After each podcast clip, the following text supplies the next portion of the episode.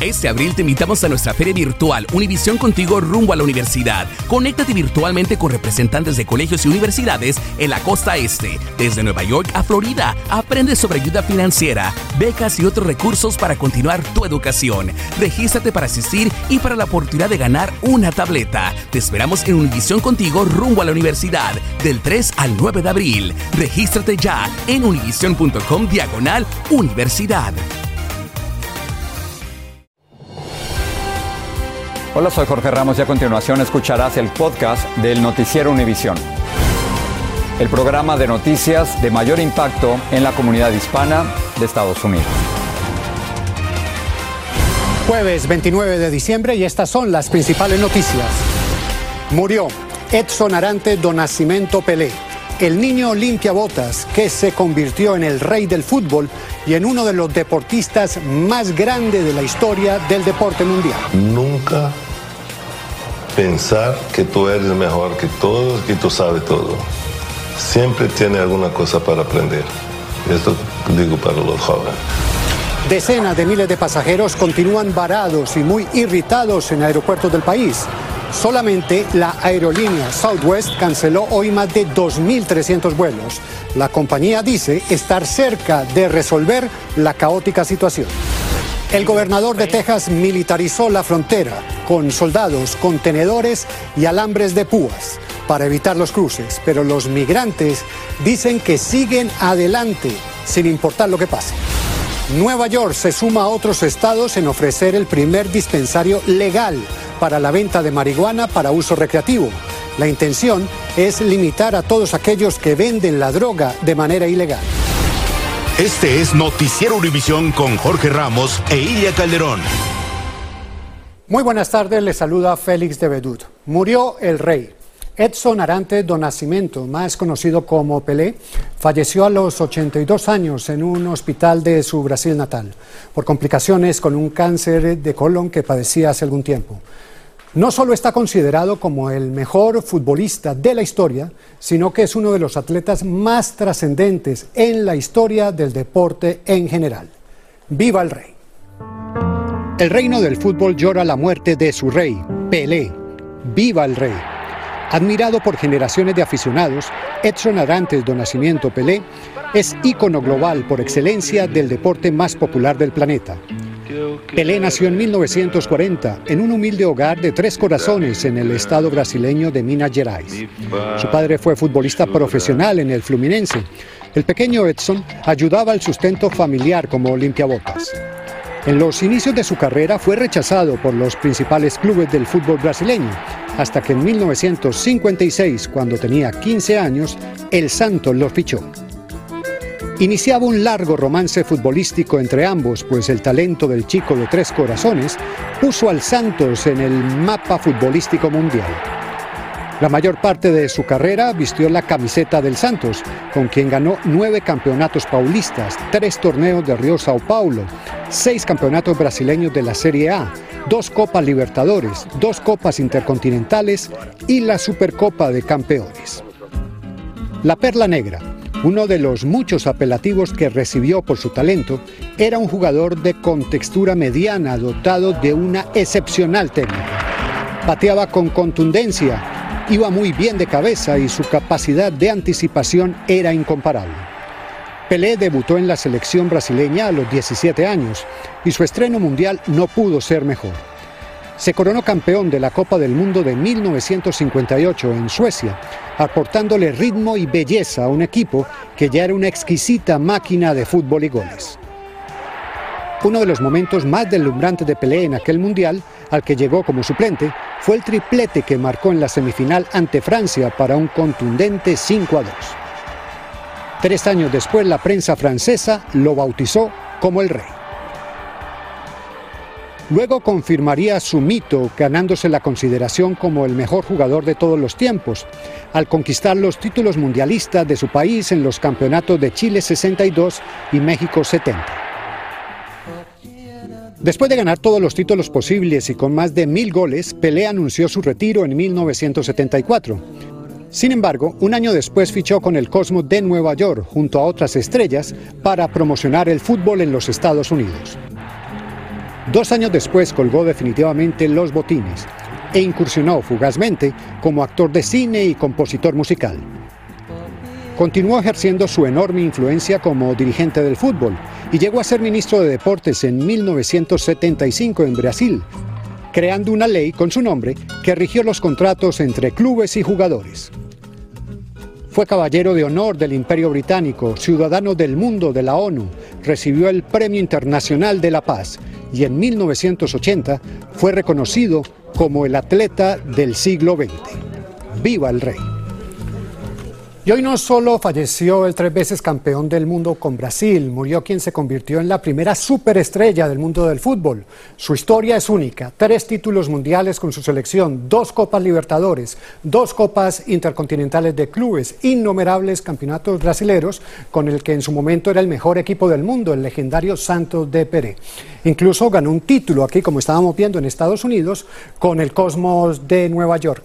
Lindsay Casanelli nos acompaña para hablar del rey y es que cuando hablamos ahora de la figura de la superestrella del fútbol, un Messi, un Cristiano, como los de hoy, el primero fue este señor, Pelé, el que le dio otra dimensión al fútbol. Definitivamente, Félix, un hombre que transformó todo lo que tocó, el fútbol dentro de la cancha y también fuera de ella. Hoy conocemos a Brasil como una potencia mundial, ganadora de cinco Copas del Mundo, pero cuando Pelé vistió por primera vez la casaca verde-amarela, no habían ganado absolutamente nada. Nadie conocía a Brasil en el mundo futbolístico. Él lo puso en el mapa mundial. A ese Brasil que fue campeón, bicampeón en el cincuenta y ocho y en el sesenta y dos, que después sufrió una decepción en el sesenta y seis, que inclusive llevó a Edson Arantes do Nascimento a pensar en el retiro de la selección, pero regresó en el setenta, en lo que terminó siendo la cereza del pastel. Es el único jugador que ha ganado tres Copas del Mundo, además de que ha anotado más de mil goles,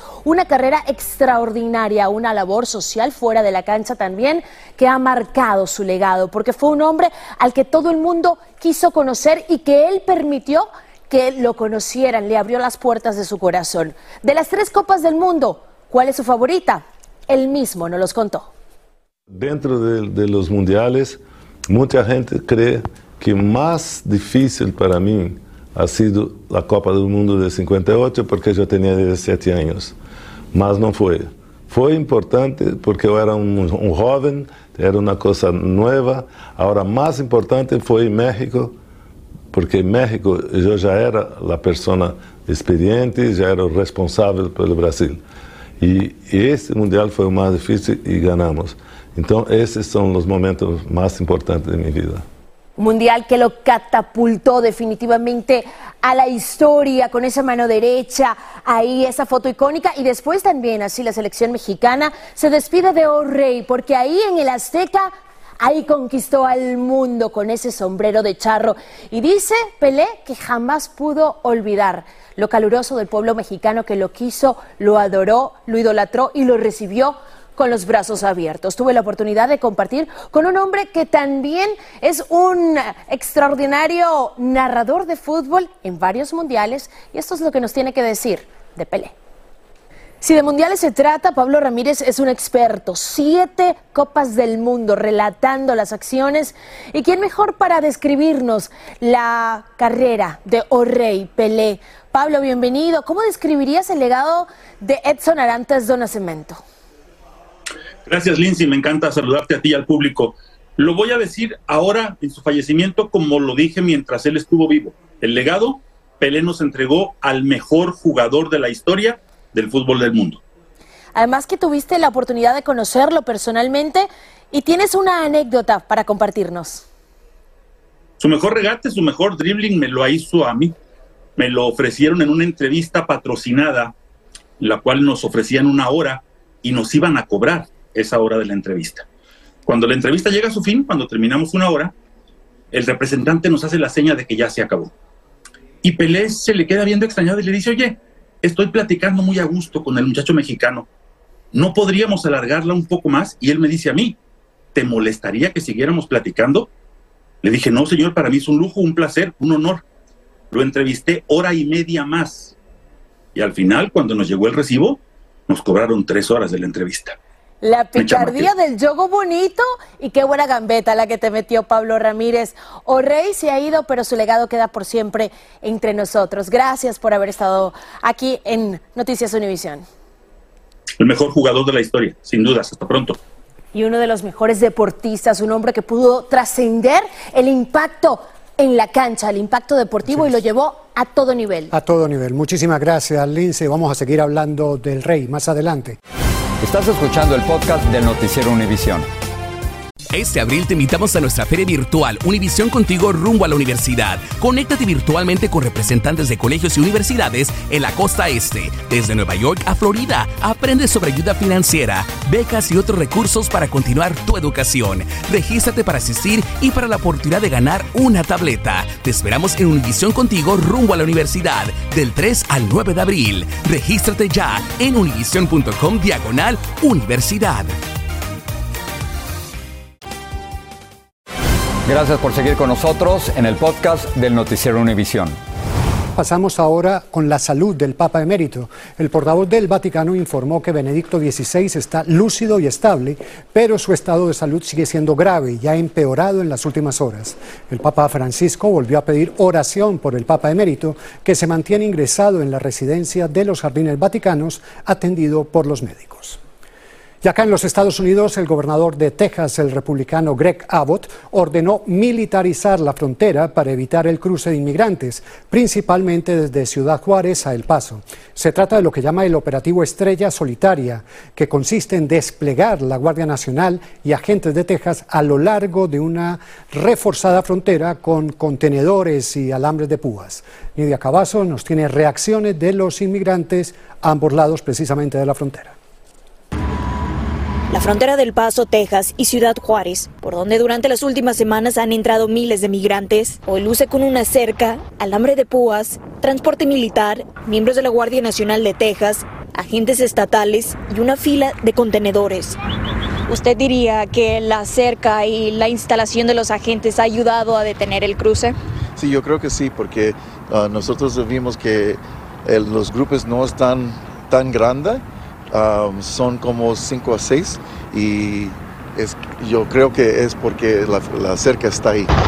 Los oficiales estatales se han instalado en la frontera y su función es vigilar, proveer seguridad y colaborar con los agentes federales. Podemos decir a, la, a los grupos que vienen si, si pueden ir al, al, a donde están los Border Patrol agents para hacer el proceso correcto.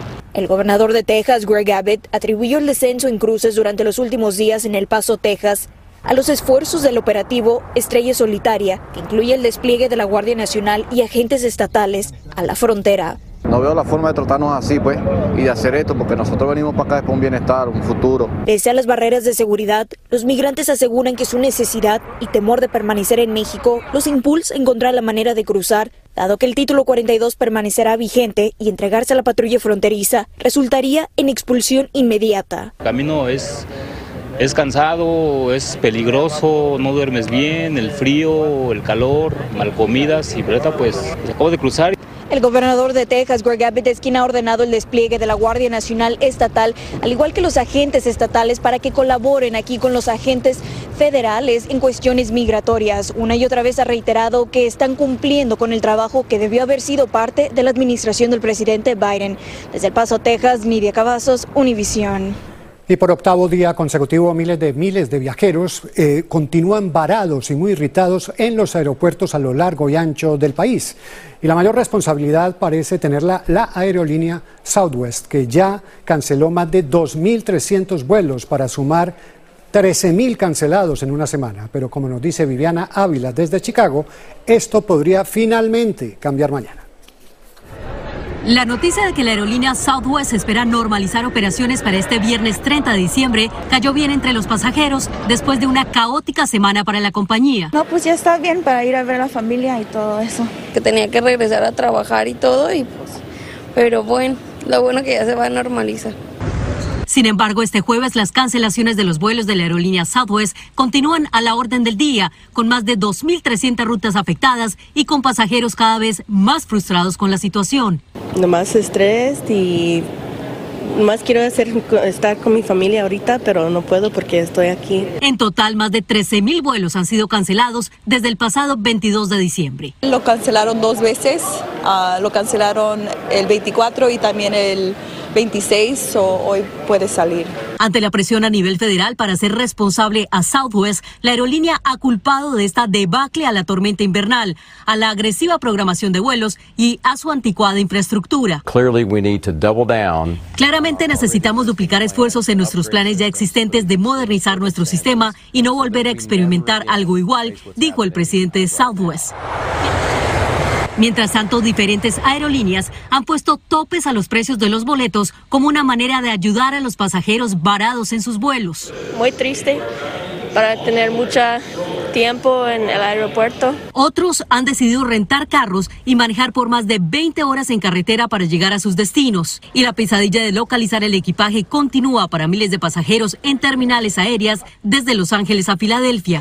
El Departamento de Aviación de Chicago dijo que la aerolínea Southwest se comprometió a reembolsar el dinero de los gastos incurridos a los pasajeros afectados con vuelos programados entre diciembre veinticuatro del dos mil veintidós a enero dos del dos mil veintitrés. En Chicago, Vivian Ávila, Univisión. Pero ¿cómo estará el tiempo para el fin de año? ¿Podremos celebrar en buenas condiciones la llegada del dos mil veintitrés? Pasamos con Javier Serrano, meteorólogo de nuestra estación afiliada en Miami, para que nos responda a estas preguntas y nos diga qué podemos esperar. Buenas tardes, Javier, cuéntanos. Hola, ¿qué tal? Sigue afectando el oeste y centro del país este complejo sistema de dos bajas presiones y un frente estacionario moviéndose lentamente hacia el oeste. Los mayores acumulados de nieve y también de lluvia estarán durante el próximo día, durante acá este periodo en la costa oeste y también, por cierto, otra zona de mal tiempo avanzará con lluvias hacia el sudeste, pero el principal efecto de la tormenta invernal del oeste se verá en el oeste y centro del país, donde aún sigue siendo interesante esta diferencia de temperaturas con un máximo de setenta y seis en Miami y treinta y cinco en Minneapolis. Y aquí el comportamiento de las temperaturas justo más caliente respecto a días anteriores, pero aún notablemente frías en el norte del país. Realmente esperamos el cambio de temperatura siempre positivo, con valores por encima del promedio durante los próximos días, principalmente en el este y centro de la nación. Las temperaturas máximas en los próximos días llegando hasta ochenta y un grados en Miami, veinte grados en el norte de Minnesota, por acá hasta treinta y uno en Minneapolis. Y mientras la costa costa oeste se recupera de la tormenta invernal, esperando otra, estará ella, la costa oeste, otra tormenta más fuerte para la próxima semana. ciento dieciséis millones de personas por encima de la media estuvieron hoy con respecto a las temperaturas a nivel nacional, llegarán hasta ciento ochenta y ocho y doscientos cuarenta y uno millones de personas por encima de la media para el sábado, caliente prácticamente el este y el centro de la nación. Continuamos. Nueva York se sumó hoy a otros estados en ofrecer el primer dispensario legal para la venta de marihuana para uso recreativo. La intención es enfrentar la competencia por parte de tiendas que venden de manera ilegal la hierba en una industria que sigue creciendo rápidamente. Peggy Carranza tiene más detalles desde la Gran Manzana. Así se realizó la primera venta de marihuana para uso recreativo en un dispensario legal en Nueva York. Poco después, cientos de personas hacían fila para convertirse en los siguientes compradores. Esto siendo un lugar legal, el primer lugar legal en Nueva York, nos da la, la oportunidad de poder fumar algo que es limpio, que nos ayuda a relajar y todo lo demás. Este dispensario está entre treinta y seis que recibieron licencias. Es operado por Housing Works, que reinvertirá sus ganancias a programas comunitarios. Estamos trabajando con una organización sin ánimo de lucro que tiene una historia ofreciendo servicios sociales para gente marginalizada. El problema es que enfrentan una dura competencia en las docenas de dispensarios ilegales que operan desde hace meses, pese a algunos decomisos y citaciones por parte de las autoridades. Uno no sabe lo que está metiendo en su cuerpo si va a un sitio no regulado. Además, muchos venden su producto a menores de edad. Mientras, algunos como Cos Marte, que se considera afectado por los arrestos injustos durante la prohibición del cannabis, aún espera que le aprueben una licencia. De los trece años yo caí preso, hasta los treinta años hice seis años en la prisión por vender marihuana y por diferentes cosas y, y creo que yo merezco ser uno de los primeros de, de vender. Tirán unos ciento treinta y nueve permisos más. En la ciudad de Nueva York, Peggy Carranza, Univisión. En Bolivia, el edificio de la Fiscalía del Departamento de Santa Cruz quedó destruido después de violentas protestas. El motivo de las manifestaciones es la detención del gobernador opositor de dicho departamento, Fernando Camacho, a quien acusan de participar en el golpe de Estado que provocó la destitución del expresidente Evo Morales en dos mil diecinueve. Todos los que amamos el fútbol y el deporte en general nos sentimos hoy un poco de luto y las reacciones no se hicieron esperar luego de la confirmación de la triste noticia de la muerte del rey. Danay Rivero tiene esas reacciones. Hoy se cumple exactamente un mes desde que la estrella del fútbol brasileño Pelé fue admitido en un hospital de Sao Paulo. Durante ese tiempo, su familia publicaba sobre su estado de salud y mediante fotos y videos compartían con su público cómo transcurrían los días para el futbolista que batallaba contra cáncer de colon.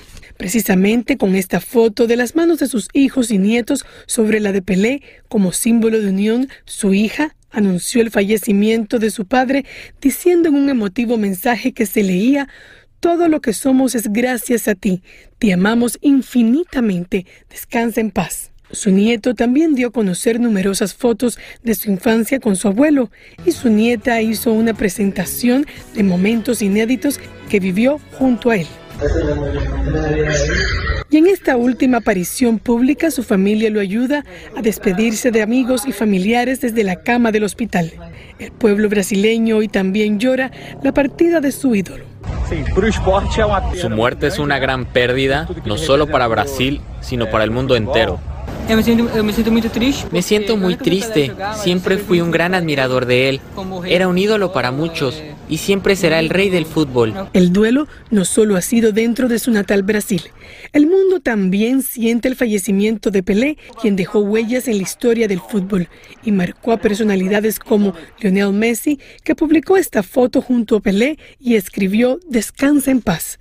Cristiano Ronaldo también hizo mención en sus redes sociales con este escrito: "Una inspiración para tantos millones, una referencia de ayer, de hoy, de siempre". Y su compatriota Neymar escribió este conmovedor mensaje: "Pelé lo cambió todo, transformó el fútbol en arte, en entretenimiento, dio voz a los pobres, a los negros y sobre todo dio visibilidad a Brasil". El Club Santos cambió su foto de perfil a esta corona como símbolo de luto por la pérdida de quien fuera uno de sus jugadores. Brasil ya se prepara para despedir a su ídolo. Su último adiós pudiera ser en el estadio Vila Belmiro de Santos, el club donde jugó prácticamente toda su carrera. Y en un comunicado, la Confederación Brasileña de Fútbol dio a conocer que decreta el luto oficial durante siete días por la muerte de Pelé. Su velorio será el próximo lunes y el día siguiente sepultarán sus restos en la ciudad de Santos. Regreso al estudio.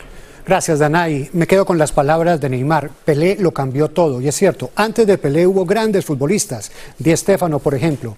Pero con Pelé llegó la superestrella y el Mundial del setenta fue el momento de quiebre en la historia del fútbol. Desde entonces se convirtió en ese fenómeno global que acabamos de vivir hace muy pocos días. Todo eso se lo debemos en gran parte a Pelé.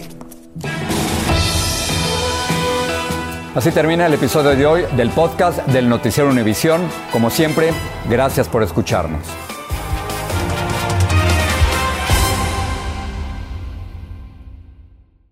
Este abril te invitamos a nuestra feria virtual Univisión Contigo rumbo a la universidad. Conéctate virtualmente con representantes de colegios y universidades en la costa este. Desde Nueva York a Florida, aprende sobre ayuda financiera, becas y otros recursos para continuar tu educación. Regístrate para asistir y para la oportunidad de ganar una tableta. Te esperamos en Univisión Contigo rumbo a la universidad del tres al nueve de abril. Regístrate ya en univision punto com diagonal universidad.